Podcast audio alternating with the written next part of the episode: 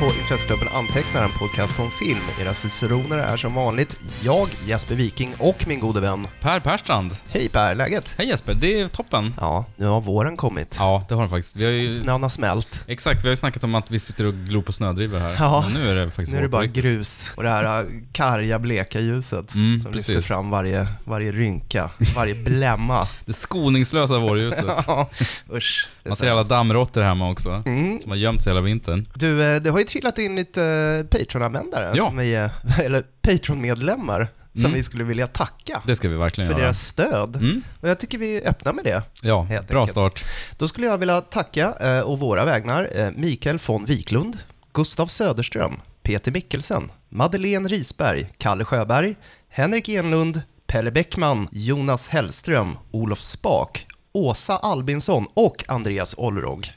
Tack så Tack. jättemycket. Otroligt tack. Ja, Det här är ju då Patreons som eh, väljer att eh, ge en dollar per månad, eller, eller per podd ska vi säga. Mm. Eh, Eller mer, man kan lägga upp till eh, 10 dollar och då finns en liten skala då på vad man får för besväret. Och vi är otroligt glada för det. Mm. Det här har jag bland annat betalat inspelningsutrustning och nu betalar vi precis eh, hostingavgiften på Soundcloud som är 1000 per år, va? eller 900 den är spänn eller något. dryg. Den är ganska dryg, så Mm. vi är jätteglada att vi inte behöver betala det ur egen ficka. Men du, eh, det har ju hänt lite annat skoj också. Ja, Bland annat att du har fått ett nytt jobb. Ja men jag har ju det. Och Ja. du hade ju med dig champagne. Ja, det måste ju Ja, skålas. det är jättehärligt. Jag öppnar den i realtid nu. Ja, gör det. Du- Medan jag pratar så Ja. du inte kan klippa bort det. Ja. Vi vet inte hur lång tid det här kan ta. Nej men jag har ju fått nytt jobb. Jag har ju jobbat på biblioteket i Dieselverkstaden i, i Sickla i Nacka i Stockholm. Hur länge då? Ja, det här är 16 året. Herregud. Ja, jag började eh, sommaren 2002. Du är en del av Ja, institutionen. En Det del kan man av- lugnt säga. Det har varit otroligt kul. Och jag börjar bli en inventarie där, på gott och ont. Nej men det har ju varit fantastiskt kul, men jag har ju känt att det vore kul att, göra något annat. Så att jag har fått jobb på Svenska Filminstitutet. Mm. Där jag ska börja som presskoordinator slash kommunikatör. Behöver Men- aldrig mer betala för att se svensk film. Nej men exakt. Precis, jag kommer få se det gratis. Ja, du, kommer, ju- du kommer se så mycket mer än vad jag gör. Jo men jag kommer ju det, för att svensk film är tyvärr ofta någonting man kanske slarvar lite grann med. Man ser Guldbaggevinnarna och de nominerade, men det görs ju så otroligt mycket mer annat. Även både dokumentärer och kortfilmer och Ja. massa kul. Nu är vi nära här. Ska jag huka? Nej men jag är ganska proffsig på att öppna sådana här. Jag brukar kunna ta emot den liksom med... Jag ser hur du ryggar tillbaka. Nu kör vi! Åh! Oh, jävlar! Gisses som olja. Ja, där- där rök den flaskan.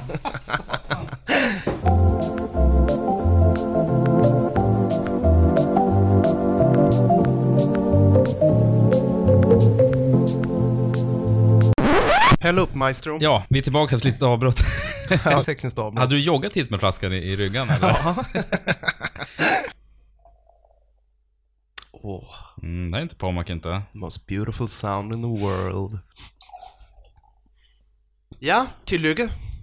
Tack så mycket, skål! Mm, åh, fina grejer. Tack Det är Jesper. bra att du vänjer dig vid det.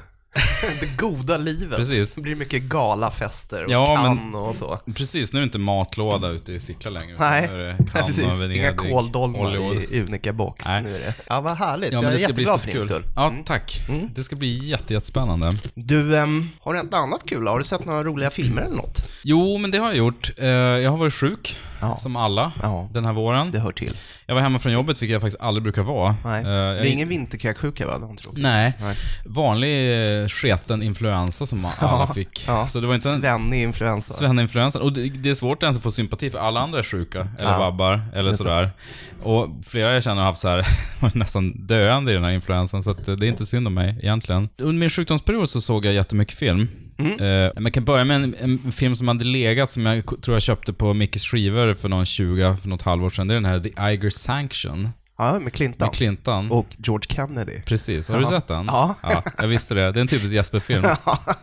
George Kennedy är ju fantastisk i den. Ja, jag tänkte så här, men det här blir perfekt, en så här rafflande 70-talstriller med Clinton.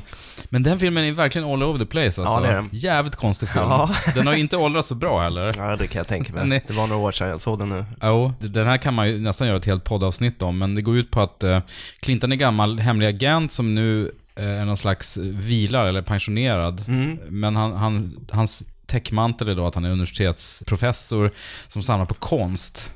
Just det. Eh, och han är superpoppis, hans eh, unga elever flörtar med honom. Ja. Men sen sker det då ett mord på en annan agent och då, klassiska då att då är Clinton den bästa av de bästa, så han måste kallas in.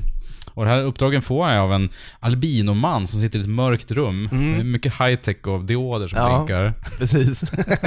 Albinos på film, det har ju försvunnit som en trope. Mm. Det var ju ganska poppis där på 70 80-talet. Ja, Tjejen som visste för mycket, den, Ja. den jag tänker på först då. Ja, och så en, eh, vad heter den, Stick med Burt Reynolds och Just det, med den här... Eh, Charles Durning i den här Mm. Hulken. Han hade ju en sån här albino hejduk Just i cowboykläder. Det kommer jag ihåg. Otäck. är det den som har den här balkongscenen där en Ja. snubbe? Precis. För den kommer jag ihåg, jag vet inte om jag snackade om den i podden, men jag kommer ihåg att jag såg någon bakomfilm om den, för att det, det var ju, ett, för sin tid var det kanske fortfarande jätteavancerat stunt. Ja, Att man ser liksom i realtid hur en skurken, jag vet inte, är det albinoskurken som hänger där? Det är någon hejduk i ja alla jag, tror fall. det, jag tror det. Som faller liksom handlöst från balkongräcket och ner. Man ser det i, det är ingen trickfilm. Nej, det är liksom De gjorde det med vajrar liksom. Ja. Och det var otroligt farligt och den stuntmannen var liksom super... eh, Skärrad. Han var väl skärrad. Så, nej men vidare till Tiger Sanction, apropå det så är den ju, den är väldigt homofobisk och Ja. vä- väldigt sexistisk också. Ja, jo. Men den är ju, ja, Den är ju ett ett barn, barn av, av sin tid. som vi alltid ja. säger när vi ska ja, ja. försvara. När vi ska exakt ursäkta. Tyvärr var den ju inte rafflande heller riktigt, den är väldigt långsam. Och den är så omständlig också för att han ska då mörda en agent genom att de ska ut på en kl- bergsklättringsexpedition. Ja. Istället för bara sätta ett skott i pallet på honom så, så ska de upp då. Det ska ju vara en olycka. Jo, det ska se ut som en olycka, men det är väldigt omständligt allting. Men Jo. det man bär med sig från filmen, det är ju ja, dels hur, hur... Det är jättekul att läsa om den på Letterbox förresten. Folk Ja. hissnar ju bara hur rolig den är. Folk Ja. ser den, den här ser jag varje år, för den, det är liksom världens knäppaste film. så Ja, det är en klassisk Jag favorit. Mm. vet att den, ja men precis, jag vet att den inte är okej på något sätt. Nej. Men den är ändå så, någon var såhär, jo men Clinton, han gjorde ju lite bisarra filmer på 70-talet ändå. Ja, jo det gjorde han. Där han var och geggade lite, Play Mr. For Me till Ja. exempel, Sudden Impact, ganska såhär sleazy, mycket sex liksom. Den där New Orleans-rullen ja, när han eh, håller på med, när han är eh, masochist. Ja, Gillar att precis. få stryk och så. Mm, går på mycket så här bisarra bordeller och så här. Men det, det roliga är ju, precis som du sa, George Kennedy är ju en i den här Injektion. filmen. Mm. Ja, jo verkligen. Deras ja, tugg är ju väldigt bra. Men de sitter liksom och dricker bärs och så kommer någon yppig blondin och hon bara vänder sig om Ja, och klappar henne på jo. rumpan så här. Det är mycket sådana Ja, det grejer. är mycket sådana grejer. Det blir bara en helvarning på det, men... men Iger Sanction... ja, precis det. Exakt. Nej, men så det är inget måste att se, men den var... Det är en 70-tals kuriosa verkligen. Ja. En av Clintons... i- Inte... Den pratas ju inte om med samma vördnad som kanske Unforgiven eller så. Nej, utan inte. den är lite, lite obskyr i hans 70-tals CV. Sen vill jag bara nämna Hell or High Water, som Mhm. eh, kom här om året. Det är ju, den är skriven då av Taylor Sheridan som eh, skrev Sicario också. Ja, och som även har skrivit Sicario 2, Day of the Soldado, som är tvåan då. This time it's personal. Exakt. Hur visste du det? Nej men det här handlar ju om, eh, det är ju en nutids... Sicario 3D kommer sen. Nu hijackar de mitt seriösa snack om, om den här ny westernfilmen. Nej men, Hell or High Water är någon slags ny western-thriller egentligen om Mm. eh, två söner. Alltså, det utspelar sig i Dallas i en värld då där, eller i södern liksom, där eh, bankerna har roffat åt sig alla, folk som bor i husen är livegna gentemot bankerna egentligen. Just det. Det är väldigt effektivt hur den visar liksom lågkonjunkturen och den glömda USA och sådär. Och då är det två söner som spelas av Chris Pine och Ben Foster vars mamma har dött. Och kåken hotas ju tas av banken om de inte kan betala en viss summa pengar. Så då drar de iväg på ett eh, rånar-odyssé. Men hack i häl på dem är Jeff Bridges. Ja. eh, Som en gammal, han är så snut som har en vecka kvar till pensionen. Ja, såklart. Så, så det finns ju många så här eh, polisfilms tropes Mm. och klyschor i filmen, som den hanterar väldigt bra. Dels är den lite spännande, sen är det en väldigt bra karaktärsstudie de här tre figurerna. Det är jävligt bra dialog och bra spel också. Ben Foster, som ju ofta får spela den här typen av loose cannon och halvpsykopat. Han har Ja. gjort många sådana här... Nej, men... men du har rätt. Han får alltid spela de här. Han var ju en tveksam eh, person i den här cowboyfilmen jag såg på Stockholm filmdagar med Christian Bale också. Hostiles. Mm. Inte haft biopremiären, Nej, jag tänkte säga det. Nej. Du såg den på Stockholm, Stockholm filmdagar, Mm. precis. Den var bra. Ja, kul. Mm. Han kanske går Gene Hackmans väg, sån här som bara bor ute i Mm. Arizona-öknen i fem år och gör x antal vilda västern Det är lite såhär, ja, det är lite såhär Jared Leto-varning på honom också. Ja. Jobbig typ. Jag vet inte, han kanske är ett as i verkligheten, men jag tyckte Ja. han var bra i filmen. Ja, Och Jeff Bridges var ju bra som puttrig gammal polis, som- har en, hans poliskollega indian. Mm. Eh, eller indianättling, eller han är ju indian så att... eh, Native American. Ja, native american, precis. Så att eh, Jeff Bridges eh, kommer ju med rasistiska skämt hela tiden. Hey Hans- Tonto. Ja, men lite äh, jättegrova. Och, och det han har att ta emot är att Jeff Bridges är gammal och senil och kissa på sig och sånt där. så det, det är ganska bra tugg, fast det är ju också så här, det är inte så godmodigt. Det är Nej. ganska mörkt. Det är lite så här 48 timmar Ja, Jargong. precis. Eh, så att det är ju... rå och inte särskilt hjärtlig. Nej men exakt. På 80-talet var det helt oproblematiskt. Men nu är ju diskussionen om ras någon helt annanstans. Mm. Ja, ja, verkligen. så att det blir ändå, väger mer. Mm. Det skaver. Det skaver på, på ett fint sätt. Mm. Jävligt bra film. Väldigt ödesmättad liksom. Man fattar ju att det kommer inte sluta lyckligt kanske. Ja. Eh, och bra spel över linjen. Så den, eh, den, kan, jag- den finns på alla möjliga strömningstjänster så. Ja, kul. Ja, det ska jag verkligen Mm, grymt bra. Jag är ju alltid taggad på en western. Jo, men Generellt. Dels det, sen tänkte jag också säga bara att Chris Pine, han känns som han växer för varje film ändå. Ja, han är bra. Han är ju bra. Ja. Jag tyckte han var bra i Wonder Woman till exempel. Och han är en bra skådis. Han var ju lite spännande och jobbig i Star Trek-filmerna, fast funkade ju Ja. ganska bra. Nej, men han är ju komisk. Alltså alla som är roliga är per definition bra. Han har ju en komisk talang. Mm. Det såg man ju verkligen i Into the Woods också, den här musikalen. Ja, den har jag inte sett. Nej. Nej. Han är härlig där. Mm. Spelar en väldigt så här fåfäng prins. Men nöjd med sig själv. Nej, men sen så, avrundningsvis, jag, jag försöker se kapp på svenska filmer också. Sådana Ja. som luckor som jag haft uh, un... Det skulle jag också behöva göra. Ja, men precis. Det, så jag har sett Li- Lisa Skans filmer, jag har sett Apflickorna, Det Vita Folket, jag har sett... Mm. Ja, Vita eh, folket har inte jag hunnit se. Nej, den var, den var jävligt intressant alltså. Ja. Ja, jag tyckte den var riktigt bra. Mm. Apflickorna var mycket av ett förstlingsverk. Den är väldigt stämningsfull. Mm, väldigt. Vita folket tyckte jag var ännu bättre. Väldigt så här stiliserad. Vera Vitali var jättebra också Mm. Ja. Mm. i huvudrollen. Och sen såg jag Super Swede, då, Ronny Pettersson-dokumentären. Jättebra. Snyggt berättad. De har ju så otroligt mycket bra bakom material också. Har du sett den här Senna? Nej, Apropå rallydokumentär. Rally ska man inte säga. Formel 1. Ja, De kör exakt. bilar. Det är, Viss skillnad. det är min eh, kunskapsnivå. Jag kommer att tänka på Senna för att det är jättemycket bra bakomfilm i Super Swede och på den tiden, det här var ju 70-talet, tidigt 80-tal, så var ju idrottsstjärnor, alla var ju egentligen, var mer tillgängliga. Kameramännen fick ju vara liksom på festerna och Ja. i, i Det var mer transparent. Jo men precis. Nu är alla det fanns inga. PR-människor som var Nej. rädda för... Precis, det var inte så här, du har, du har, nu har du tre minuter så här med Ronny Pettersson Ja. och så sitter de i ett, ett Du får hotellrum inte och... ställa de här frågorna. Nej. Folk var ju inte medietränade på det sättet, så det ger ju en otrolig nerv åt filmen. Så Super Sweden var ruggigt bra. Ja, Det bästa jag har sett är ju Tjuvheder. och jag har inte sett Tjuvheden, men jag har, Nej. både Åsa, min fru, och flertalet vänner säger att var ju en av de bästa svenska filmerna man har sett på många år. Ja, men det är ju det. Det hade Och jag... Det var ju nästan ingen som såg den. Nej, den fick ju ett gäng Guldbaggar. Ja. Eh, Peter Grönlund heter han som har gjort den. Nej men fantastisk film. Uh, Malin Levanon är grymt bra i huvudrollen. Känns väldigt autentisk och skakande, så Tjuvheder måste man säga. Grymt bra. Ja, men jag får slinka in där på triart.se. Precis. Ska du pröjsa? Ja, får vi betala då för lite film? Ja, Har du okej. sett något kul? Ja, alltså jag har ju precis som du varit sjuk, så jag, har ju, jag var ju ganska febrig också. Så jag lutar mig tillbaka mycket på gamla favoriter. Jag såg om Inferno till exempel, Argento också. Det är en nice. perfekt film att se när man är lite febrig Ja. faktiskt. Jag håller den högt. Den är, jag tror många gör Inferno en otjänst när de tänker på det som en uppföljare till Suspiria. Det ska man inte göra. Även om de delar samma cinematic universe, så att säga, med de här tre mödrarna. För att den, ACU, Argento Ja, jag tycker den, är råhärlig alltså. Sen såg jag en eh, gammal brittisk tv-produktion som heter The Stone Tape, Mm. skriven av Nigel Neal, som är, var en framstående brittisk eh, manusförfattare. Mm. Han skrev bland annat de här Quatermass-historierna som Hammer gjorde en massa lyckade filmatiseringar av. Quatermass and the Pit exempel är en av mina absoluta Hammer-favoriter. Sci-fi slash horror med tungt fokus på vetenskap.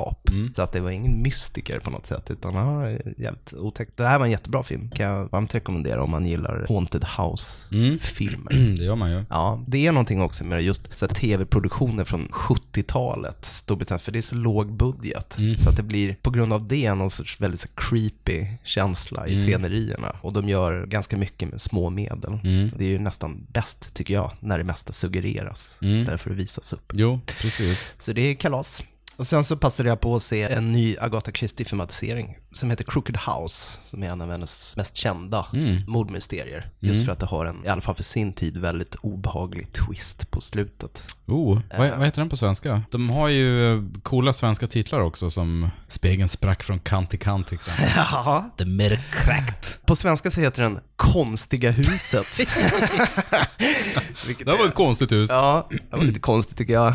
Folk bara dör överallt. Nej men eh, alltså historien i sig är ju superhärlig. Filmatiseringen var inte så lyckad tyvärr. Glenn Close är ju med och hon är ju kalas Mm. som vanligt. Så den här är ny alltså? Ja, den är ny. Den kom förra året. Ja. Ehm, Gillian Anderson är med. Uh, Christina Hendricks Oj. of Mad Men Fame Ja, är med. Men kommer eh, den inte gå upp på bio i Sverige? Nej, den finns. eh, går att streama på det. Eh, typ SF Anytime och Google Play och sånt. Shit. Apropå svenska titlar, jag, såg Captain Fantastic, dramat med Viggo Mortensen som en hippiefarsa som har sin familj på landet. Ja, just det. utanför samhället. Den är ju eh, ganska sorgsen och väldigt, den var jävligt bra. Mm. Fint drama liksom. Den kategoriseras som feelgood och det är lite feelgood men i början är det ganska hardcore. Men den hette på svenska Captain Fantastic, en annorlunda pappa. Det var, så här, Ja. mm, det var liksom, konstiga huset, känns som en bilderbok eller någonting. Lite, lite Det är bra, bra titel på, vad heter den Peter Weir-filmen med Harrison Ford? Just det, Moskitkusten. En Moskitkusten. annorlunda pappa. En annorlunda pappa. Det kan man lägga till. Josef Fritzl, en annorlunda pappa. Exakt. Funkar i alla lägen. Ja, too soon. Men den var inte så bra tyvärr. Den var spretig och eh, ganska Mm. valhänt dramatiserad, tycker jag. Och ganska vek huvudrollsinnehavare. Är det samma filmbolag som gjorde mordet på Orientexpressen? Att de har liksom köpt upp rättigheterna till fler? Nej, eller? Det nej di- jag tror inte det. Nej, Branaghs eh, satsning är en helt egen Mm. franchise. Kul ändå med att det kommer lite nya Agatha Ja, det är kul. Det är roligt att folk hittar tillbaka till Agatha Mm. igen. Många av de där historierna. Jag hoppas ju fortfarande på en uh, filmremake av eh, And then there were none, Mm. såklart. Det hade Mm. varit härligt. Jag pushar ju alltid det, muppfilm med dem. Eh, And then there were none. det hade varit jättehärligt att se. Du har väl kört filmklubb också? Ja, jag har ju en eh, italiensk genrefilmklubb ihop med Peter Imstad, en Mm. kompis. Så vi körde ju Atlantis Interceptors häromveckan. Ruggero Deodato-film. Mm. Deodato är som de flesta vet mest känd för Cannibal Holocaust. Ah, den. den. här mockumentaryn som blev total förbjuden Mm. över hela världen. Han var ju en sån uh, journeyman-regissör, som det kallas, Mm. när man tar det som erbjuds en lite grann. Så han han jobbade i jättemånga genrer. Han gjorde skräck, deckare, kannibalfilmer, zombiefilmer, science fiction och en eh, del sådana här postapokalyptiska filmer. Du vet när Mad Max 2, The Road Warrior, kom ut 81, då blev det inne med postapokalyps. Det finns en sån här evig sanning i filmens värld att om det blir tredje världskrig och mänskligheten överlever, då kommer vi alla ha tuppkampsfrisyr och köra motorcykel. Ja. Det är mycket moddade fordon Mm. och så här pungfriller och, och knäppa solbriller. Och, Det blir ju så. Men de blandade lite hej vilt så här. De tog in lite Mad Max-influenser och sen lite Flykten från New York Mm. och sen lite The Warriors. Hybridgenre kan man säga. Det var härligt. Det var jättemycket folk. Fan vad kul, jag missade det tyvärr. Men eh, bor ni i Stockholm eh, så söker ni upp Tutti il colori dell'Italia på Facebook till exempel. Mm. Vi Eh, kör, um, ja, semiregelbundet. Åtminstone tre gånger per säsong Mm. eh, på Bistro Barbros biografbar som Mm. de har nere i källaren på Hornstull vid Bergsönstrand. Så det är jättemysigt. Nice. Kan jag lägga en länk i våra show notes Mm. som finns på Letterboxd. Letter the box. Letterbox som det heter, .com. Apropå Deodato kommer jag, eh, om jag nu får vara lite självunnande, ett Ja. ord som du gillar. Ja. Eh, jag kom på att tänka på ett av mina roligaste Facebook-skämt någonsin, Mm. var när jag för några år sedan, på julafton klockan tre, checkade in på Facebook att jag satt och tittade på Cannibal Holocaust. Jaha. Det tyckte folk var jätteroligt. Det blev många likes. Många satt sig framför kalvet uttråkade och så dök det där upp i flödet. Det låter inget roligt nu när jag berättar om det. Det låter I jätte... guess you had to be there. Exakt. Det låter jävligt tafatt. Men varje jul får jag upp det där i du kanske minns att det här hände för tre år sedan. Då känner jag känner mig nöjd med mig själv. Ja, fick du till det? I så smädd. Detta om detta. Mm.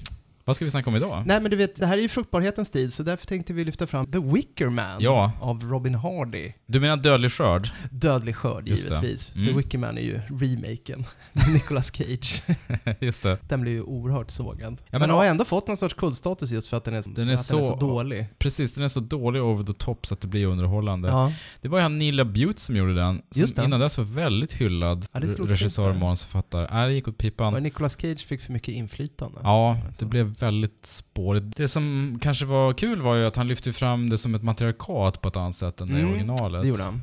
Det var liksom kvinnorna som styrde. Vilket ledde till de här lite bisarra scenerna när Nicolas Cage Spöa ner Mm. kvinnor hela tiden. Ja, ja den är ju väldigt meme-tacksam. Liksom. Oerhört tacksam. Men det finns väl en sån här sex minuters eh, segment på YouTube med de roligaste scenerna. Ja. Det räcker ju om man ser den, för Ja. det är ju väldigt kul. Även om det blir bisarrt att se dem slag i slag. Ja, skrämmer vettet av små barn och Mm, det kan så intensivt. trakasserar kvinnor.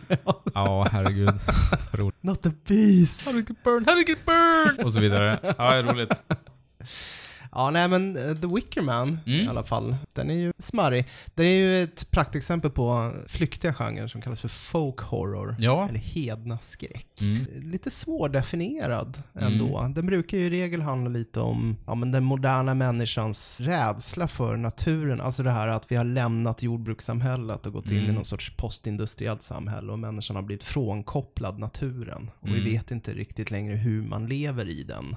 Nej. Och de brukar ju kretsa just kring just hedendom och naturgudadyrkan och blodsoffer och Mm. det behöver ju verkligen inte vara alla de sakerna. Men det ska ju vara någon sorts sån här konflikt mellan det moderna och det uråldriga. Mm. Men det räcker ju inte att det liksom är stad kontra vischan som Motorsågsmassakern, utan Nej. det ska ju finnas ett element av, som du var inne på, folktro och att Mm. de människor som ändå är kvar har någon slags, de tillber asagudarna eller Mm. de tillber skogen. Ja. ja, men de är djupt rotade också i sin, sin Mm. miljö på ett annat sätt än den urbana människan som är Mm. mera flyktig. Ja, vad har vi? Alltså originaltrojkan, det var ju The Wicker Man. Mm. Och sen så var det väl Witchfinder General. Vincent Price? Precis. Mm. Och ehm, Blood on Satan's Claw, Pierce Haggard-filmen. Så det är de tre. Den stora fackelbäraren idag är väl ehm, Ben Wheatley. Just det. A Field in England till exempel. Mm. eh, Folk horror och eh, The Kill List också. Den har ju stått på min list hur länge som helst. Ja, din watchlist. Min watchlist, Ja. precis. Den, den har jag sett många gånger, Ja. The Watchlist. Ja. Men filmerna på den har jag inte sett så många gånger. Har, han har ju tydligt spår då, Ben Wheat. För jag tänkte de två jag har sett av honom, dels Sightseers då. Ja, just det. Väldigt såhär dråplig, kolsvart komedi. Ja. Utspelar sig på landsbygden. Ja. ehm, i, I liksom campingmiljö. Mm. Och sen även High Rise, som jag väl tyckte inte var superlyckad. Men Den det är var också... för lång va? Ja, precis. Jag blev less på den här dekadensen. Den eh, gjorde sin point ganska tidigt kände jag också. Ja. Men där har, har du ju liksom någon slags idealvärld där man helt har klippt bort eh, naturen utan bara har det superhögteknologiska Ja. levernet Ja, som exakt. slår tillbaka då. Det visar att människorna där blir mer primitiva ä- än någonsin då. Ja. Och sen tänkte jag på den här The Ritual på Netflix som vi snackade om. Ja, just det. nyligen. Det är väl också någon slags eh, gods ja, det kan man se som en folk horror. som utspelar sig i Sarek. Ja, Vilket är mäktigt. allegedly. Ja, och inspelad i Rumänien. Ja. Så att det är fake. Men i början håller de en karta där det står så här Sweden och Sarek, så det ska ju vara det. Men Wickerman, det måste ju vara paradexemplet. Den är ju oerhört smarrig. I am here to investigate the disappearance of a young girl. Where is Rowan Morrison? If Rowan Morrison existed, we would know of. I suspect murder. Sergeant, I've already told... In the name of God, woman, what kind of mother are you? That can stand by and see your own child slaughtered? you are the fool, Mr. Harvey. You're liars. You are despicable little liars.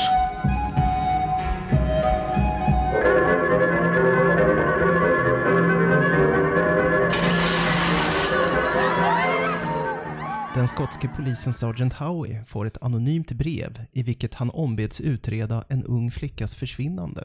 Han beger sig till den avlägsna ö från vilken flickan försvunnit och upptäcker där en sekteristisk sammanslutning som fortfarande dyrkar de gamla gudarna. Misstankar väcks om att flickan kan ha blivit offrad.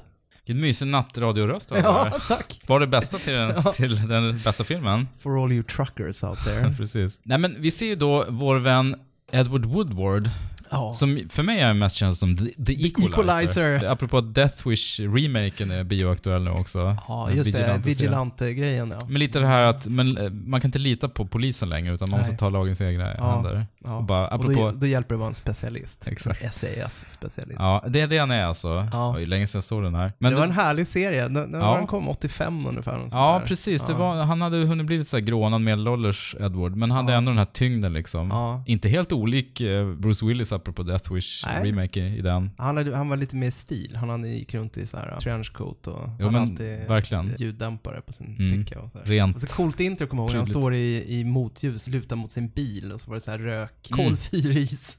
Just det. rök och så bilen och så silhuetten av honom så står det equalizer i så här Coolt. stenålder. Så var det ganska bra ledmotiv också.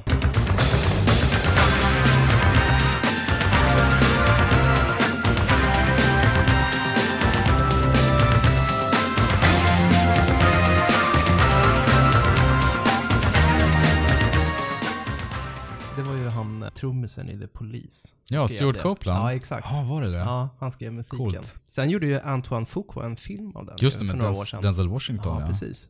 Ja, nej, jag vet. Det, det är ju det man känner, eller vi känner Edward Woodward Mm. för egentligen. Han fick ju aldrig en riktigt stor filmkarriär. Eh, och han hade ju ingen filmkarriär innan The Wicker Man heller. Han var ju tv-skådis. Han är ju suverän i den här Han filmen. är perfekt eh, castad. Som den här uh, jävligt stela polisofficeren som kommer Mm. till den här avlägsna ön och Mm. äcklas Mm. av deras hedniska seder. Ja, det är mycket nakenhet och mycket fallosymboler. Det roliga är ju att det här är ju en skräckfilm, men det är inte så att han är illa ute, utan snarare så att byborna driver med honom Ja. och är bara allmänt så här obrydda och nonchiga mot honom. Han visar upp bilden på tjejerna och alla bara nej, aldrig sett den här. Nej, kan Ja. inte stämma. Driver med honom nästan. Verkligen. Och sen det är kul, en av de här tidiga scenerna, han tar ju in på den lokala puben där då. The Green Man In. Just det, så heter Mm. den. Visst kan man köpa den tishan på Ja, typ eh, Last Exit ja, to Nowhere? Jo, nej men det måste vi nämna också att det här är ju... eh, Jag fattar ju att britterna omhuldar den här filmen, de måste ju vara jävligt stolta över den. Ja.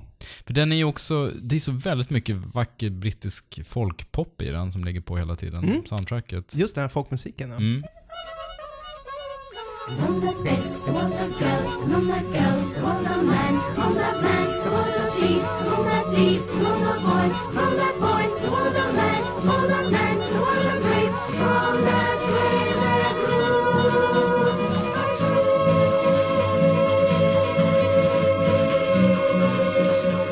De bidrar ju till olustkänslan just för att de är så um, sällsamma. Det muntra framförandet av Mm. ganska makabra sångtexter egentligen. Det är någonting som skaver. Mm. Det känns lite weird. Det coola också är ju att alla gånger, det, det är många scener där, byborna sjunger saker tillsammans. Ja. Och det är ju så här perfekt studioljud på alla de låtarna. Ja. Oavsett om det är inne i puben eller ute på en äng eller så. Vi hör perfekt ljud samtidigt som Woodward går runt där Ja, i miljön. det. Alltså det blir väldigt surrealistiskt Ja, väldigt. Det är snyggt alltså. Regissören hade väl, han sa väl också till skådespelarna mitt i inspelningen att det är en musikal vi gör. Och alla blev lite så här, va? På sätt och vis är det ju det. Men det är det som är mäktigt. mycket live i filmen. Ja, det är, det är många olika genrer här. Och just som du säger det här att de egentligen gör sig lustiga över honom. Det är som att de leker med honom, Mm. bybefolkningen. Ja men precis. Han är som en eh, råtta i en labyrint. Mm. Vart han än går så ser han eh, folk som har sex på ett, Ja. ett fält mitt i natten och Ja. lärarinna som har helt, pratar om penisar och fallosar för barnen. Han blir väldigt upprörd över det där. Han vill att det ska vara kristen uppfostran. I shall report this to the, the authorities, Ja. säger han direkt. Men när han kommer till den här puben i början eh, så är det ju Britt Ekland då, som är pubägarens dotter. En dubbad Britt Ekland. Ja, hon är dubbad. Hon pratar inte skotska. Ja, vi kommer säkert tillbaka till Britt Ekland längre fram i, i programmet. Det gör vi nog. Men det roliga är då att alla de här gubbarna på puben börjar sjunga The Landlord's Daughter, med jättesnuskig visa som handlar om Ja. allt hon kommer att bjuda på. Ja. Magin finns mellan hennes tår liksom, Ja. vänster och höger fot. Ja. Och hon sjunger med och alla garvar så här. Ja. Och Woodward blir jättestressad Han förstås. är illa berörd. Han blir illa berörd. Have all you like if you swear not to waste. landlord's daughter,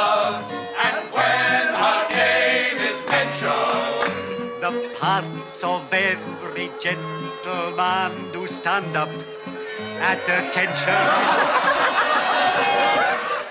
Och då kommer den här famösa nakentrumscenen. Han har en sån här, um, vet du, nystruken Så pyjamas. beige pyjamas. Ja, och hon ligger där och lockar honom. Ja, hon står i rummet bredvid, trummar på dörren. Men den är också känd som typ en av de största kalkonscenerna någonsin. Jo, den är lite rolig, men Ja. i filmens universum tycker jag den funkar Jag tycker ändå. absolut den funkar. Det inslaget är ju som en, vad, vad som brukar kallas för sexkomedi. Mm. Så brittisk eh, fönsterputsarfilm. Jo men verkligen. En naken tjej står i rummet bredvid och han ligger och försöker sova. Ja.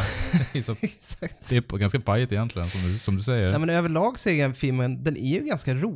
Alltså man, eh, alltså jag kommer på mig själv med att sitta och fnissa lite, inte åt filmen utan åt hur byborna reagerar på honom och hans stela kristna inställning och Mm. det finns en så här bedrägligt lättsam ton i filmen Mm. som gör kontrasten i slutscenen mer fruktansvärd när det bara slår över. För väldigt stor del av filmen så blir ju våra garv på hans bekostnad egentligen. För att han är den här väldigt stiffa, moralistiska snuten. Ja. Och de har ju ganska bra, alla är glada. Ja. Man fattar ju att de döljer någonting, men de framstår Fattar. Inte som hjärntvättade heller, utan de framstår bara som att de har det ganska härligt. Ja, de är som hobbits liksom. Ja, precis. Godmodiga. Ja, obrydda. Ja. Röker pipa och... Sköna, käka second breakfast. Precis. Men sen när eh, Woodward ser, ser liksom nakna tjejer som dansar i ring runt en eld, då bränner han av ett topplock. Alltså då har det gått för långt. Ja. Man kan inte acceptera det där. Jo men precis, han konfronterar ju öns överhet, eller vad är han? Han är ju lord av ön. Det är ju Christopher Lee då. Mm. Just det. Christopher Lee anser ju att det här är den bästa film han gjorde. Mm. Han hade ju egentligen högre löneanspråk än vad Mm. de hade kunnat erbjuda. Men han tog den ändå, för han Mm. trodde så mycket på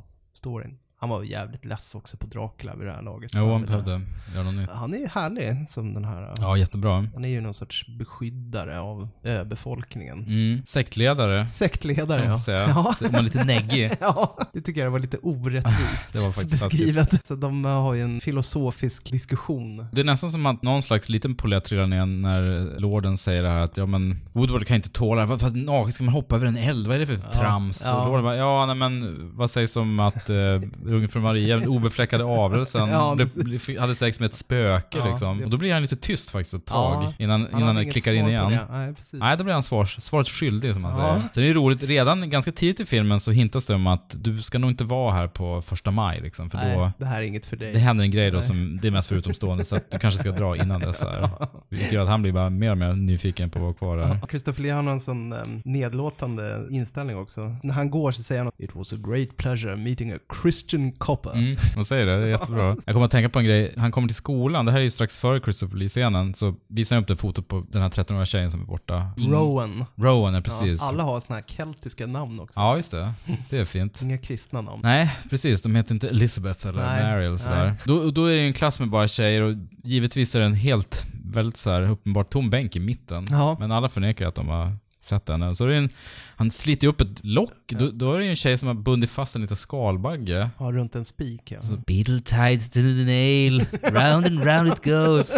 Och s- och den tjejen ser så Poor jävla, little thing. ser så jävla elak ut också. sadist. Ja, verkligen. Ja. Han blir jätteupprörd. Ja, Jättekul. Nicoletta Elmi-roll verkligen. Mm, ja men verkligen. Var finns empatin? Nej, den finns Ja. inte riktigt. Nej, det är alltid läbbigt men när barn är så här. Men för barn är ju också, de har ju inte den här äh, samhällsfernissan. Så Nej. barn kan ju vara sådär grymma. De tänker inte så. Nej, men empati kommer ju sent i Ja. åldern. Ja. Det har man inte när man är Nej. 10-12 år liksom. Sen har de lite så här hedniska ritualer, eller så här husmorstips, som att om man är, om man är förkyld, då stoppar man en groda i munnen i några sekunder. Ja, just det, som så- tar det onda i halsen Precis. från en. Ja. Det blir han ju vittne till. De också, han hittar hennes grav, då hänger ju hennes navelsträng på graven också. ja, det är mycket sånt. Mycket upprörande. så kroppsliga grejer. Ja, mycket sånt. Mycket snack om harar till exempel. Ja, men det är också en sån del av precis det här avvikandet från samhällets normer skapar ju en känsla av otrygghet Mm. eh, hos honom och även oss som tittare såklart. Att så här gör man ju inte. Nej. Jo men det är klass, klassiskt fish out of water-upplägg, att här Ja. kommer stadsbon och Ja. de här wacky lantisarna med sina konstiga seder och bruk. Ja. Men som du säger, det är sjukare. Stort masskulturellt genomslag. Och då tänker jag ju främst på A Muppet Wicker Man. Har du läst den? Nej, det finns en mupp-version av den ja, det också, finns en alltså. mupp-version av The Wicker Man. Inte gjord av Jim Henson Company dock, utan det här var någon eh, illustratör eller cartoonist amerikan. Dåliga ordvitsar, hedendom och lukten av brinnande filttyg. Det låter lite för mörkt för att Jim Henson skulle vilja Ja, göra det. verkligen. Vi kan lägga in den i show notes. Ja, det måste vi den är väldigt eh, läsvärd faktiskt. Mm. Den är skoj. Kermit som kommer till, Mm. eh, till ön. Sen är det ju också um, märkliga små rollinstick. Ingrid Pitt är ju med till Ja, exempel. precis. Det känns ju också som en sån här liten Hammer-koppling Mm. förutom Christopher Lee. Mm. De dyker upp där. Sen har vi en av mina favoritbirollskådisar, Aubrey Morris. Han Mm. spelar den här um, dödgrävaren. Just det. det. Vad är det man har sett honom förut? Han var med i Life Force till exempel. Han spelar inrikesministern där. Mm. Han får ofta spela såna här uh, brittiska excentriker. Mm. Han var ju i The Clockwork Orange också. Han spelar den här socialassistenten som ska hålla Malcolm McDowells figur undan från Just det. tråkigheter. Det är nog där jag känner igen honom från. Ja. Han är jättebra i den här rollen. Mm. Han hade sånt härligt uh, face. Mm. Så här knipslukt och härligt. Vi får nämna Christopher Lees hår, som är ganska mäktigt. Hans mäktiga kalufs. Mm. Påminner lite om Mike Myers frisyr. Alltså inte Michael Myers, utan Nej. Mike Myers Ja. i, eh, vad heter Austin de, Austin Powers. Powers-filmerna. Särskilt i en scen har ju Christopher Lee liksom den här skotska outfiten med någon väldigt stort krås Ja, och kilt. Och i en Ja, annan det var scen... ju 70-talet. Ja, men det var ju det. Eh, Var inte typ, uh, Austin Powers är ju någon sorts hommage till eh, Peter Wingards roll, den här deckaren på 70-talet. Jason King. Och ja, det ringer någon svag klocka någonstans i barndomen. Det är lite läskigt med alla de här djurmaskerna djurmaskerna som... Är läbbiga. Eller lite läskigt, det är jätteläskigt. Jag vet inte varför jag höll tillbaks där. Nej men det är ju precis som, eh, vad heter de här nya skräckfilmerna? You're next. Your Next ja, precis. Åh, vad läskig den var. Jag vill se om den. De har ju tagit det. Nej, men vi ska väl inte prata mer om handlingen. Mer, det är kul när Woodward går undercover i en parad, Mm. utklädd till Punch då, den här eh, clownfiguren. Ja. Man är så jävla, de ska ju dansa, han är så jävla stel. Ja. Så Christopher Lee bara 'Kom igen!'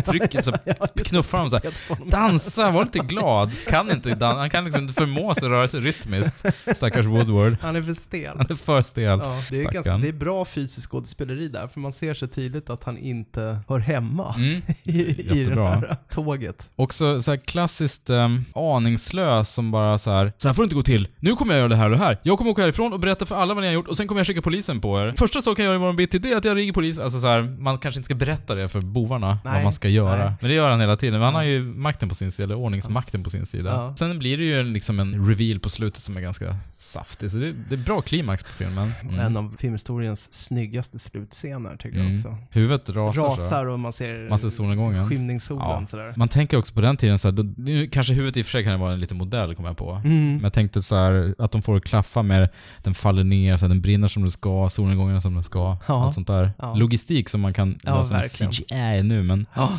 Sen är det så taskigt också. Det är ju taskigt mot Edward, men också ett massa djur på de olika våningarna Ja, som ska brinna och upp. äh, jätter och Mm. grejer. Jo, men det är, så är det med offer. Ja, fan, det är starkt när han är inne i buren där och ber till Gud. Och, Oh god. mm. Why have you forsaken me? Fick han ingen hjälp av sin Ja. kristna gud? Nej men det är ju inte? det är ju också ett tema i filmen just den här äh, absurditeten som kan uppstå i obeveklig tro. Mm. För att det är inte som att någon övertygar någon annan. För det är ju väldigt det här kristna mot det här hedniska och Mm. ingen av dem blir ju rubbad egentligen. Nej. Det är inte framåt slutet av filmen som att någon har börjat förstå den andres perspektiv eller ifrågasätta sina egna övertygelser. Utan det är verkligen så här, nej, det är det här som gäller. Mm. Det i sig är ju väldigt tragiskt och otäckt. Mm. Att människan kan vara så. Jo men precis. Hårdnackad. Ja.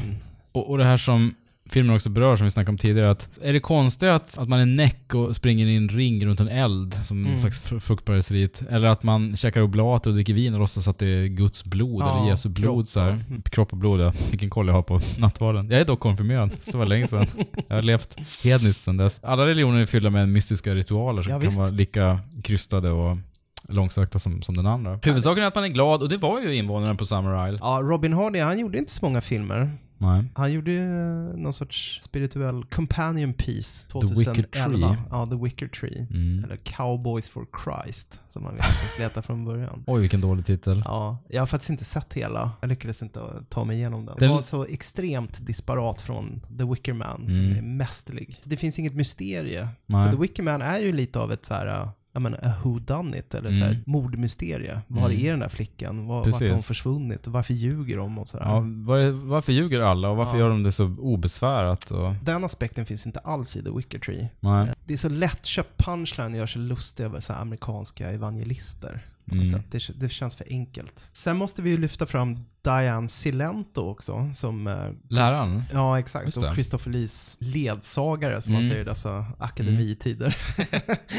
Hon var ju um, Oscars-nominerad för sin biroll i Tom Jones med Hmm. The Finney. The Finney. Ja. The Definitive Al, Finney. Al Finney. Hon är också slående Mm. bra. Hon var ju dessutom gift med Anthony Schaefer som skrev manuset till The Wicker Man. Mm. Och det är ju ganska anmärkningsvärt. I början, titeln på filmen, står det Anthony Schaefers The Wicker Man. Mm. Det är ytterst ovanligt att man lyfter fram en manusförfattare på det viset. Ja, det är det verkligen. Men apropå förtexten måste vi också nämna att det, det kommer en så här Tack till eh, Lord Summerisle och invånarna på ön för att vi fick Ja, komma och filma. Ja, just här. Ja. Meta. Förutom att det är en bra, väldigt märklig film det här, så, med en bra story och en bra skrä, ett bra skräckslut så man kan ju förstå att de som var, särskilt de som var unga då, 73 när den här filmen kom, att den inte liknar så mycket annat. Den var ju så mycket naket i den, den var så konstig och så märklig, Ja. så mycket genre så att den har lämnat ett, ett outplånligt intryck på folk. Den var ju en del av någon sorts motkultur också på 70-talet. Mm. Nej men The Wicker Treat som sagt, den är... De som har tagit sig igenom hela filmen får ju gärna skriva till oss och meddela om den blir bättre. Jag klarade av ungefär en halvtimme. Ja. Jag tyckte det var så här porrfilmsnivå på regi och skådespeleri. Den, finns, den ligger ute på YouTube i rätt högupplöst, hela det? filmen. Så Mm. att den är fri att se om man vill. Men framförallt ska ni se Wicker Man då, helst. Dödlig skörd menar du? Dödlig, förlåt, Ja. Dödlig skörd. Ja. Den finns på iTunes och lite andra strömningssajter. Ja, gör den det? Nej, den finns bara på iTunes i Sverige, vad jag kunde se. En sån klassiker. Mm. Den kallas ju ändå för The Citizen Kane of Horror Movies. Mest för att den försvann i obskuritet tror jag. Skräckfilmernas en sensation. Ja. Dödlig skörd är skräckfilmernas en En sensation. sensation. Nej, vad härligt, vad gött. Gött. Perfekt sätt att fira in våren Ja. och se dödlig skörd. Vårstämning. Mm. Och sen är det så mysigt att se Christopher Lee också. Mm. Var det Hobbit-filmerna han gjorde sist eller? Ja, alltså han fick ju en, sista 15 åren, han fick ju en helt ny karriär då med En renässans. en renässans, både med Star Wars då, där han spelar Count Dooku. eh, om man nu...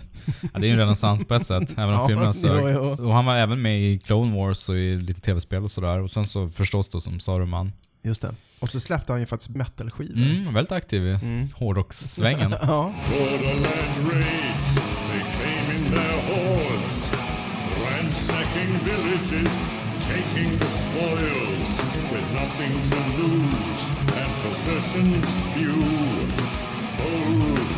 early, yearlish and cruel. Christopher Lee hade ju sån stor närvaro. Delvis för att han var ju lång och ståtlig och hade en sån här Mm. dånande röst. Så man, automatiskt var han ju respektingivande. Mm. Men han hade ju liksom en sorts lömsk karisma. Han ville ju spela Gandalf, men han insåg ju att han var lite gammal då. Han skulle inte åka med alla stunts. Nej men precis. Jag vet inte om han skulle kunna vara så pillemarisk heller. Som, eh, Knipslug nej. som uh, Ian McKellen. Nej. jag tror inte det. Mac- Han skulle ju kunna vara det väldigt bra. Men McKellen gjorde ju Gandalf lite folkligare tror jag, lite mysigare. Count Art. Dooku, Mm. som är såklart den mest minnesvärda rollfiguren i Star Wars-historien. Ett Jar Jar. Nej, ett Count Dooku, två Jar Jar, tre är väl Darth Sidious. Eller CGI Yoda. Eller en flygande R2D2. jag tycker Darth Sidious blev lite underutnyttjad. Mm. Nej, det är Darth Maul jag tänker på. Han var ju det enda coola i Phantom Ja, Menace. han dog alldeles för fort tycker Mm. jag. Jag har ju kluna känsla inför det. Mm. Hej. Hej. Åh vad coolt det blev, de duellerar och så efter en minuts duell bara zzzt, jaha, då är han död. Ja, Så det då hade de tillbaka- byggt upp honom jättemycket i Mm. marknadsföringen och allting. Ja. Gjort dockor och... Sen det är som att till man Jar här, Jar. ja, skulle ha haft med Greedo på alla affischer i originalfilmen. Ja. och Det är, o- det är fan obegripligt. Mm, det är jättemärkligt. Han kunde ju sparat honom till alla tre prequel-filmerna, Ja. så hade det funnits en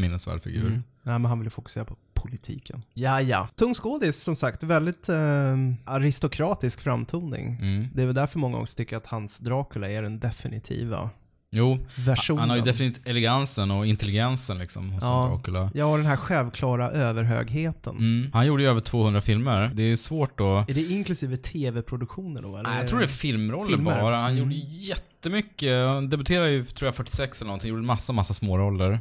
Har jag sagt att jag träffade Christopher Lee? Nej, när gjorde du det? 1994. Oj. Ja, jag var ung och grön, jobbade på Umeå filmfestival. Och vi hade ju visserligen internationella gäster, men inte av den digniteten. Ever. De som ledde festivalen, Tom och Stig, de hade ju bearbetat honom i ett år tror jag. Hoppats och hoppats och hoppats. Och till slut så kom det ett svar att Mm. han skulle ställa upp. Det var ju asmäktigt. Det var väldigt stort, alltså, särskilt för Umeå filmfestival, men det var ju stort hur som helst. Han var ju med i en film då som var aktuell, A Feast at Midnight, som var en så här lättsam, en barnfilm egentligen, en ungdomsfilm. Och den var gjord av Justin Hardy då, som eh, son till Robin Robert Hardy. Precis, Mm. som gjorde Wickerman. Så han var där och sen så visade vi då Wickerman på duk och eh, Mannen med den gyllene pistolen. Ja. Och så introducerade han de visningarna. Var han nöjd med mannen med gyllene pistolen? Ja, jag tror det. Alltså, jag önskar, det här var ju, alltså 94, det var ju före internet, före mobiltelefoner. Ja. Jag har ingen selfie på mig själv med honom. Nej. Det finns jävligt lite do- dokumentation, jag minns inte så mycket heller. Jag var ju... Jag får helt enkelt lita på att du talar sanning. jag kan hitta på Ja. allt. Nej, men jag har en massa kompisar i Umeå som kan... Kan häng- bekräfta det här. Precis, och de hängde ju mer med honom. Jag var ju fraktansvarig. Ja. Så jag satt mest i fraktrummet. Jag träffade honom några gånger, men jag tror det finns andra som hängde mer med honom under festivalen då. Mm. Men han var ju en gentleman. Han hade ju sin, sin danska fru där, Birgit, som, som Ja, hängde med honom. Varje gång jag såg honom så gick de i armkrok så här. Hon bara föste runt honom och så. Ja. Och här var han ju 70 plus. Det här var också innan han fick den här renässansen då, med Count Dooku. Så han var ju en legendar, men han var ju också kanske, ja men lite av en så här avdankad skådis eller vad man ska Ja. säga. Så det var fränt. Han var en gentleman, gick runt och hälsade och hade den här mörka rösten. Han hade ju tweedkavaj och rosa polo. Snyggt. Så det var ju mysigt. Och jag önskar att jag hade fler anekdoter, men jag har, eller jag hade inte ens någon anekdot. Det var lite sartorial tips här. Det finns ju inget content i det här. Nej men den rollen många förknippar honom med är väl Dracula förstås. i Ja, det är väl det främsta. Det är väl det främsta. Nej, men som vi sa i vårt 41 avsnitt, alltså om Roger Moore. Mm. Så, för då pratar vi lite om mannen med den gyllene pistolen. Just det. Att eh, han räknas som en av de absolut bästa Bondskurkarna Ja, det tycker jag någonsin. verkligen. Scaramanga. Mm. Han vill liksom göra en spegling av Roger Moore, eller Mm. av Bond-gestalten Så egentligen. Anti-Bond. Ja men precis. Mm. Många Bond-skurkar är ju så här klassiskt, de har en så lyte. Nu har han en tredje bröstvårta i och för sig. Ja, men, den får man bara se en gång. ja. ja. men eh, annars har de ju ofta ja, men ett stort ärr i fejan eller något sånt där. ja, eller sådana här simhudsfingrar. Någon egenhet. Han är ju, han är Ja, en distingerad... Gold, Goldfinger, han var fet. Det var hans eh, Hans lyte. lyte. Ja. Medan eh, Scaramanga är mer, ja men en, någon slags gentlemanna-skurk. Snygg och stilig. Och hade ju också den här safari-uniformen som Roger Moore Mm, körde de i hade exakt typ samma modesinne. Ja. Så de var som en spegling av varandra. Ja. Och den eh, scenen de har tillsammans, den tror jag vi pratar ganska mycket om i, i den podden. Nu är det ju så att han har gjort så enormt många filmer. Mm. Vi har ju redan pratat om Mannen med den och The Wicker Man. Normalt sett brukar vi ha en topp tre här, men det känns lite krystat i Mm. så fall. Däremot skulle man gärna kunna lyfta fram lite filmer med Christopher Lee som är väldigt sevärda. Ja men det gör vi tycker jag. Har du någon speciell i åtanke? Jo men alltså, jag kan gärna nämna The Curse of Frankenstein från 57. Just den. Som väl var, Första färgfilmen för Hammer. just det. Ja. Och även genombrottsroll för Lee. Ja. Han hade ju gjort en massa små roller innan, men det här var ju hans första stora roll. More than a hundred years ago, in a mountain village in Switzerland, lived a man whose strange experiments with the dead have since become a legend. A legend that is still told with horror the world over. We've only just started, just opened the door. But now's the time to go through that door and find what lies beyond it. Why don't you see, Paul? We've discovered the source of life itself, and we've used it to restore a creature that was dead. This is Frankenstein, who revolted against nature, who experimented with the devil and was forever cursed. His unwilling collaborator was Paul Kremp. I can't prove you murdered, but I can stop you using his brain. Why, he has no further use for it? Don't be a fool! Be careful! You damage it! Only two women ever entered this house of evil. Elizabeth, come back! Elizabeth, the lovely cousin who had promised to marry him, and Justine the maid, who kept passionate and secret rendezvous with her master. Won't you understand you're in real danger? What Victor is doing is dangerous to everyone in the house. Now, you cannot possibly conceive what dreadful thing he's planning to do. What are you trying to tell me, Paul? That Victor's wicked? Insane? Wicked, insane, evil. Call Frankenstein what you will. A demon had made a man-made monster, and now Victor Frankenstein och hans medarbetare Paul Krempe kommer på hur man väcker döda till liv. Victor börjar gå allt för långt med sitt experiment. Punkt, punkt, punkt. Det är bra.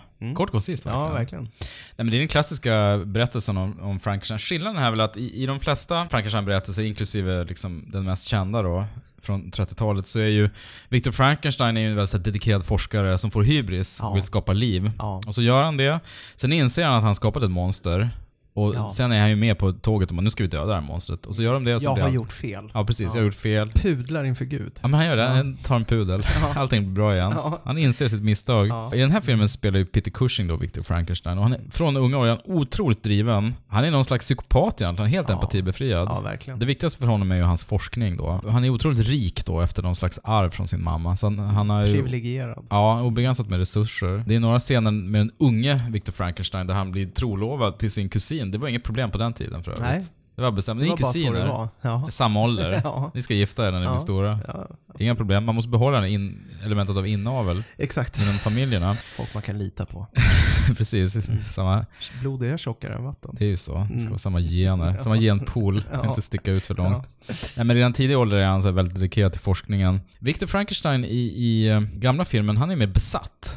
Ja. Cushing är ju besatt på ett sätt, men på ett mer rimligare plan. Han är väldigt så här målmedveten. Väldigt Ja, men han har ju såna här fokuserad. Übermensch-ideal. Han vill ju skapa en övermänniska. Mm, just det. Det är så det är, ja. här är ju en paradroll för Peter Cushing verkligen. Han är så jävla vidrig och arrogant och behandlar människor som, eh, som skit egentligen. Men han är grymt bra och han är så njutningsfullt eh, elak också i väldigt många scener. Christopher Lee är ju egentligen ett ganska naturligt val att spela monstret. Just Mm. för att han är så lång och imposant. Ja, men precis. Eh, han har inte lika matig roll som Cushing har här, men jag Nej. tycker ändå hans porträtt av monstret är väldigt bra. Han är så hjälplös och värnlös. Mm. Apropå James Wales version, som vi också pratade om i ett tidigare avsnitt. Just det. Som eh, gav monstret någon sorts mänsklighet. Mm. Eh, I Christopher Lees version så är han ju verkligen som en... Han har ingen egen vilja. Han Nej. vet inte vad han ska ta sig till. Nej men han är ingen sån här tragisk hjälte som han är i Whale-versionen lite grann. Nej. Och här är fokus på Peter Cushing egentligen. Ja.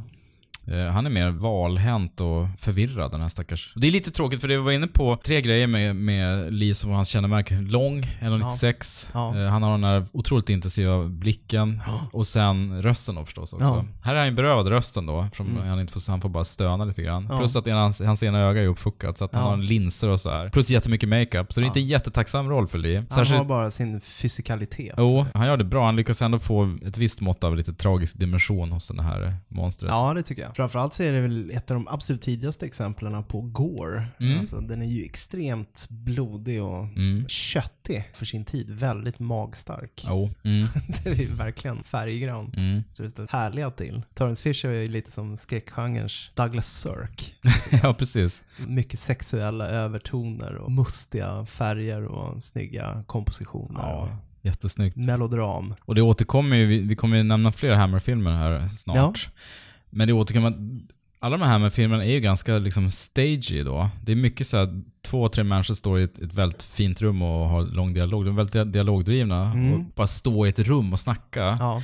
Men han är så bra på att bygga scenerier, plus att du har allt det här otroligt vackra fotot, de här jättesnygga scenierierna. Så att det blir, och, och jävligt bra skådisar, så det blir ju liv i de här. Det blir det. Som, scener som skulle kunna bli ganska torra och stela annars. Ja, verkligen. Men den, filmen är 1.23, perfekt längd. Ja. Det tar 50 minuter innan jag ens får se monstret då i, i Lees gestalt. Ja. Så han har inte så mycket screen time. Det är ju verkligen baronen som är monstret i den Jo, filmen. se den. Den finns på iTunes också. Ja, det gör det. Mm. Apropå Hammer, de har ju jobbat mycket tillsammans, Cushing och eh, Christopher Lee. Mm. Och även i The Hound of the Baskervilles. Just det. Sherlock Holmes-berättelsen. Know then the legend of the Hound of the Baskervilles. Take heed, and beware the moor in those dark hours when evil is exalted. Else you will surely meet the Hound of Hell, the Hound of the Baskervilles.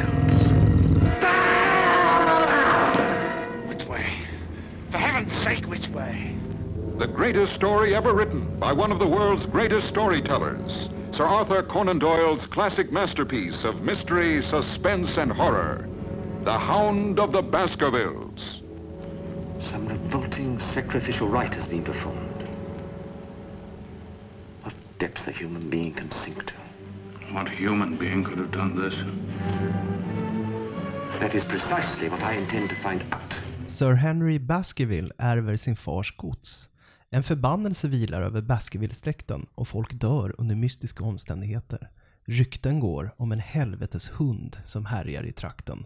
Lord Baskerville anlitar Sherlock Holmes för att lösa mysteriet. Här skulle jag nog säga att alltså, scenografin är ännu mer påkostad och färgerna ännu mer. Blodet är ännu mer Ja, klarrött. ja, ja, verkligen. Så otroligt snyggt alltihopa. Ja, det är en lustig variant av eh, den storyn för att de kastar ju om lite skurkrollerna. Jo men Eh, precis, de har ändrat lite jämfört med boken. Ja, på ett sätt som eh, sticker en del människor i ögonen. Sherlockianer. Mm, förståeligt. Jag såg ju versionen med Basil Rathbone hur många gånger som helst när jag växte upp. Det är en rolig berättelse just för att det är så tungt fokus på Watson.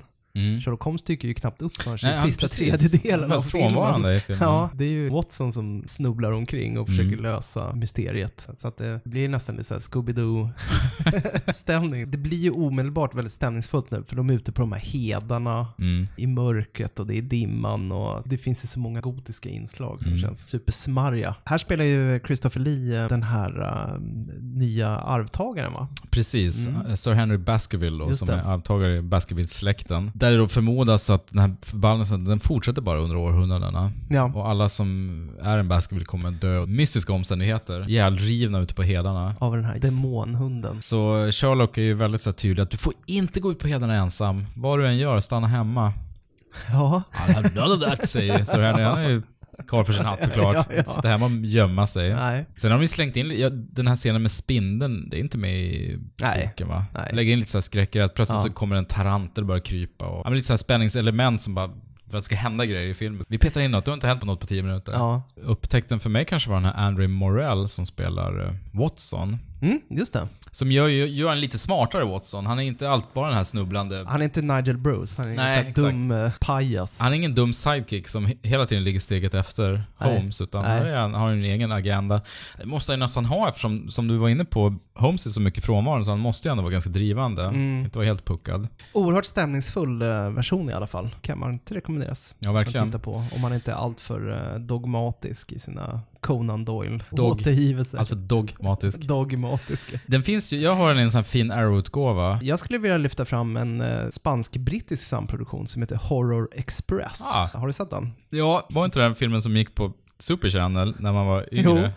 Så var en gång i veckan kändes det som. Satellitkanalskräckisstänk alltid. De har köpt in på bulk, så vi Ja, köpte så in 50 filmlåda. filmer. Så Ja. bara kör, de vevar dem. Ja, ja, absolut. Det gick alltid sent på kvällen och det, jag, jag vet jag har sett den i omgångar för det är alltid så här långa reklamer och man orkar inte hänga med riktigt. For two million years in these subterranean caves, a creature of superhuman evil was entombed in a wall of ice,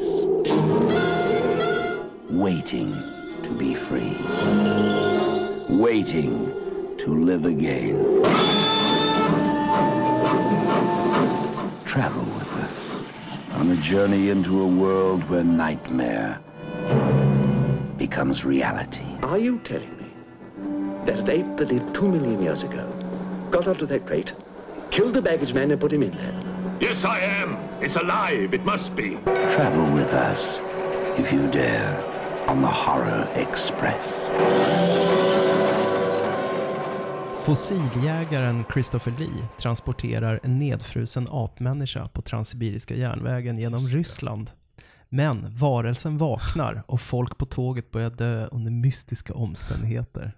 Det är mycket mystiska omständigheter Ja. igen, så fort Christopher Lee är inblandad.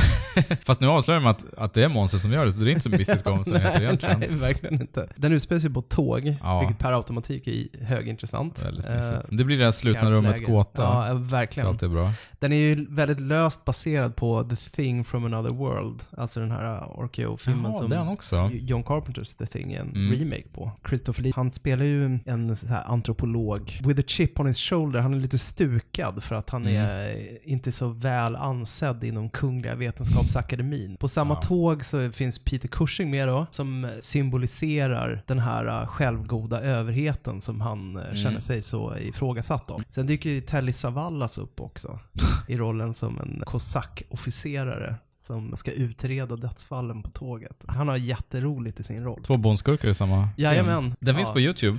Den finns också säkert på YouTube. upplösning. Jag har faktiskt inte kollat upp det. Men det ja, den gör det. Jag vet Ja. att den gör det. Ja. Jag vet inte om det var superbra upplösning dock, Nej. men den ligger där. Den största rekommendationen, om man inte är så bevandrad i Christopher Lees verkförteckning, det måste väl ändå vara The Devil Rides Out. Ja. Terence Fishers filmatisering av en Dennis Wheatley-roman. Mm. Med manus av Richard Matheson också. Ja, just det. Känd för... eh, I am Legend till exempel. Ja, exakt. The Incredible Shrinking Man. Oerhört flitig novellförfattare. Han är ju en legend inom eh, science fiction. Skrivit mycket filmmanus och mycket romaner och så. Dennis Wheatley också. Han har ju skrivit jättemycket okulta böcker, Mm. thrillers, och har filmatiserats väldigt många gånger också. Han eh, skrev väl även um, To the Devil a Daughter, Okej. en senare Hammer-produktion. Mm. För den här figuren som Lee spelar, den här Duc de Richelieu. Ja, Eh, Duc de Richelieu. Jag tänker alltid på att han är kardinal Richelieu. som Ja, jag vet, Han ja. var i Ja, jag vet, de här det är det som är så roligt, ja. Det finns väl 12-13 stycken i, den sviten, Ja, har just jag det. förstått. Jo, han var ju en bra sån här paranormal eh, undersökare. Vad vi idag kallar ett franchise. Ett franchise, ja, som aldrig blev av. Nej. Riktigt, tyvärr. Men eh, The Devil Rides Out är ju en höjdare. Ja, men jag hade ju inte sett den. Jag såg ju den på din anmodan. Jag tycker den var svinbra verkligen. Ja. Rex, you believe in evil? As an idea. Do you believe in the power of darkness? As a superstition. Now, there you are wrong. The power of darkness is more than just a superstition. It is a living force which can be tapped at any given moment of the night. Why, on one night of one year, should these people live in mortal fear? go to Mendes. The devil himself. Christopher Lee as de Richelieu, who knows he must fight the devil's power to the death. My God. Don't look at the eyes, Rex! Eyes. Eyes. Once filled with love, are consumed with fear. For Tanith is now promised to the devil. Listen carefully to what I say. This is Makata, the devil's chief disciple. Your will is leaving you, slipping away. The Devil's Bride, from bestseller author Dennis Wheatley's The Devil Rides Out, fills the screen with a special kind of visual terror. On your feet quickly! Back to back, join hands! You will hear his evil. Christopher Lee gör allt för att rädda sin gamle vän från att uppslukas av en fruktansvärd satanisk sekt. Christopher Lee personligen alltså. ja, hans han gamla går vän. in som skådis och hjälper. Det är en dokumentär. Där vi får följa Christopher Lee och hans vän. Ja. Nej men det här ska utspelas i slutet på 20-talet. Och The det roliga... Roaring Twenties. Ja men precis. Det som är kul är att hela filmen utspelar sig under några dagar bara egentligen. Ja, precis innan första maj. Den stora häxsabbaten. Just det. Så Christopher Lee, eller Dyck då, Richelieu och hans kompis, de gör bara ett, eh, ett besök hos en ung vän till honom som han inte har träffat på ett tag. Och det är han som har hamnat eh, på villovägar hos en satanisk sekt. Ja. Gör, gör en intervention. Mm, ja men heter. precis. Ja. På ytan är det bara ett trevligt cocktailparty med lite Ja. aparta människor från lite olika nationaliteter också. Men Lee är ju garvad, så han fattar direkt att det är något skumt här. Ja, den är så oerhört effektiv för att den börjar ju med att eh, Christopher Lees rollfigur och hans andra vän Rex Van Ryn, spelad av Leon Green, som är en eh, ja, föga känd skådis. Träaktig men charmig. Fattigmans Rod sätt. Taylor beskrev du honom som. Ja. det ligger något i det. Exakt. Och som du sa, att Rod Taylor i sin tur var en fattigmans Cary Grant. Ja. Så att han är bottom of the barrel. Tredje ansvaret. ja. Han är, han är Ja. bra. Han är perfekt i den här rollen också. Han är li- lite lik såhär Niklas Strömstedt till utseendet. Mm. Han är en bra sidekick, men han är också så här klassisk såhär, apropå Watson, lite såhär tvivlar också. Så här, det här kan inte, så här kan det inte vara. Vad håller du Nej. på med? Han är snäll, men lite begränsad Mm. i sitt Ja, intellekt. men så här snäll och trofast, Ja. lite som ett husdjur, men inte riktigt. Han fattar ju sen att det är fara och färde, men det tar ett tag innan han gör det. Det gör det. Nej men det finns inga transportscener, Nej. utan det börjar direkt med att oj, vår gamla vän är med i en demonisk sekt, vi måste rädda honom. Ja. Och sen är det non-stop action vore att ta i, men en massa händelser och en massa förvecklingar Ja, spänning i alla fall. Mm, Kanske spännande. inte action, men spänning. Och det handlar mycket om att föra personer från ett hus till nästa och så blir de bortrövade, så blir de hypnotiserade. Till slut så söker de tillflykt hos eh, ett eh, par som har en herrgård. The Eatons. Just det. Som de kallas. Som spelas av Paul Eddington. Är känd för oss i äldre generationer som javisst herr minister. Mm, Som eh, spelar Nice But Dim, överklassman. och hans hustru. Som är markören av tiden den är gjord i. För den ska utspelas på 20-talet. Men hon har 60-talsaktig Ja, det är frisyr. sant. och så de här klänningarna är nylonmaterial. Som känns Mm. som att de är oerhört lättantändliga. Apropå Lee, så det finns ju en senare i filmen en scen där de verkligen ska motstå djävulen och står inuti ett pentagram. Just det, han ritar upp den här med krita. Ja, väldigt Klassiker. snyggt ritat. Jag älskar den här slängrepliken såhär, it's been a while. Så man förstår att han har gjort det här tidigare. Ja, jo. jo men exakt. Han är ju väldigt ruttad i det. Han, Ja. han, som du var inne på, han är direkt med på noterna. Han har liksom ett åtgärdspaket som måste genomföras. Ja. Han vet precis regelverket, Ja. vad som gäller. Försöker informera de andra som bara... What is this nonsense? Mumbo jumbo, magic wands and whatnot. Wizardry. and- De köper inte det, men han är så här. It is imperative that you understand that you may not look him into the eyes. Där är en specialeffektskavalkad som kanske var hisnande för, för den tiden. Det tror jag. Eh, nu det, håller de väl li- lite olika nivå på hur mycket det håller, men Christopher Lee är så fruktansvärt närvarande och så demonisk i sin gestaltning av den Han här. säljer verkligen in det. Han gör det. Ja, det så gör man han. närbilder... Stay inside the circle. Ja men exakt, det är jätteintensivt. Så det kommer det så här inklippsbilder på en, en spindel som ska föreställa vara två meter hög. Man köper inte riktigt, men det är ändå det är lite så... som draken i Äppelkriget. Ja, precis. Men scenen i övrigt är så otroligt atmosfärisk och Lee är så bra så att det, det funkar ändå. Ja, jag köper det. De lyckas på något sätt med hjälp av vinklar och ljudeffekter göra det mäktigt. Jo Det- men otroligt påfrestande musik och Ja, Lees... James eh, Burnham. Ja. Stora eh, avbrott för mig med Hammer. Jag hade nog sett eh, fler Hammer-filmer om det inte var för James Burnhams musik. Mm. För att på sätt och vis är den oerhört effektiv för att man blir spänd. Men det är just, det är så jobbigt med de här disharmonierna Mm. och de här jävla attackstråkarna hela Mm. tiden. Curse of Frankenstein hade ju väldigt mycket överlastad musik också. Ja. Vissa läskiga scener. Nej, det är verkligen en uh, höjdare. Jag ska nog ranka det som min favorit Hammer-rulle. Ja, den är grymt bra. Rides Out. Och det är synd som sagt att det inte blev fler. Jo, för det finns inga begränsningar egentligen. Han kunde bli en sån här Indiana Jones-figur som bara stötte på nya... Paranormala Precis. problem. Istället för mina favoriter från The Conjuring som dyker upp i äventyr efter äventyr, så kunde det varit Richelieu. Ja, just det. Vi är Farmiga i alla ära. I alla ära, men de är inte Christopher Lee. Nej. det är lite synd faktiskt. Ja, det är lite synd. Ja, vad härligt. Ehm, Christopher Lee, som sagt, han blev ju en ålderman. Han fick väl inte så bred karriär som han kanske hade önskat själv, men... Nej, han var väl bekymrad över att han blev typecast såklart Ja. efter Hammer då. Men han är ju ändå en ikonisk skådespelare. Inga jämförelser övrigt kanske, men han fick en oerhört mycket rikare karriär än till exempel eh, både Boris Karloff och Bela Lugosi som var Ja, väldigt gud, förknippade. Ja, alltså, dog utfattiga. Ja men precis. Lee han ju, han har ju så lång karriär också. Ja. Så han hann ju spela väldigt mycket annat än bara monster och vampyrer. Nej, men tack för den här gången då. Ja, ni får gärna kommentera det vi snackar om. Det gör ni på vår Facebook-sida för, förslagsvis, eller på Twitter, eller på Instagram. Går Eller bra på också. Patreon. Eller på Patreon, Mm. eller på TVDags. Ni kan mejla oss på icapodcast@gmail.com. Ni får jättegärna gå in på iTunes och betygsätta oss. Kom jättegärna med ris eller ros så blir vi glada. Och vill ni vara med och stödja vår kamp för eh, att lyfta fram gammal film i etern. När vi snackar om så här Sagan om ringen och Count Dooku, det känns som ny film. Ja. Fast det är så här 95 Ja, eller jag någonting. vet. Det är bedrövligt. Då går ni in på Patreon.com och söker upp Intresseklubben Antecknare och så blir ni en eh, månadsgivare. Tack för att ni lyssnade och ha det riktigt härligt tills vi hörs nästa gång. Hej då.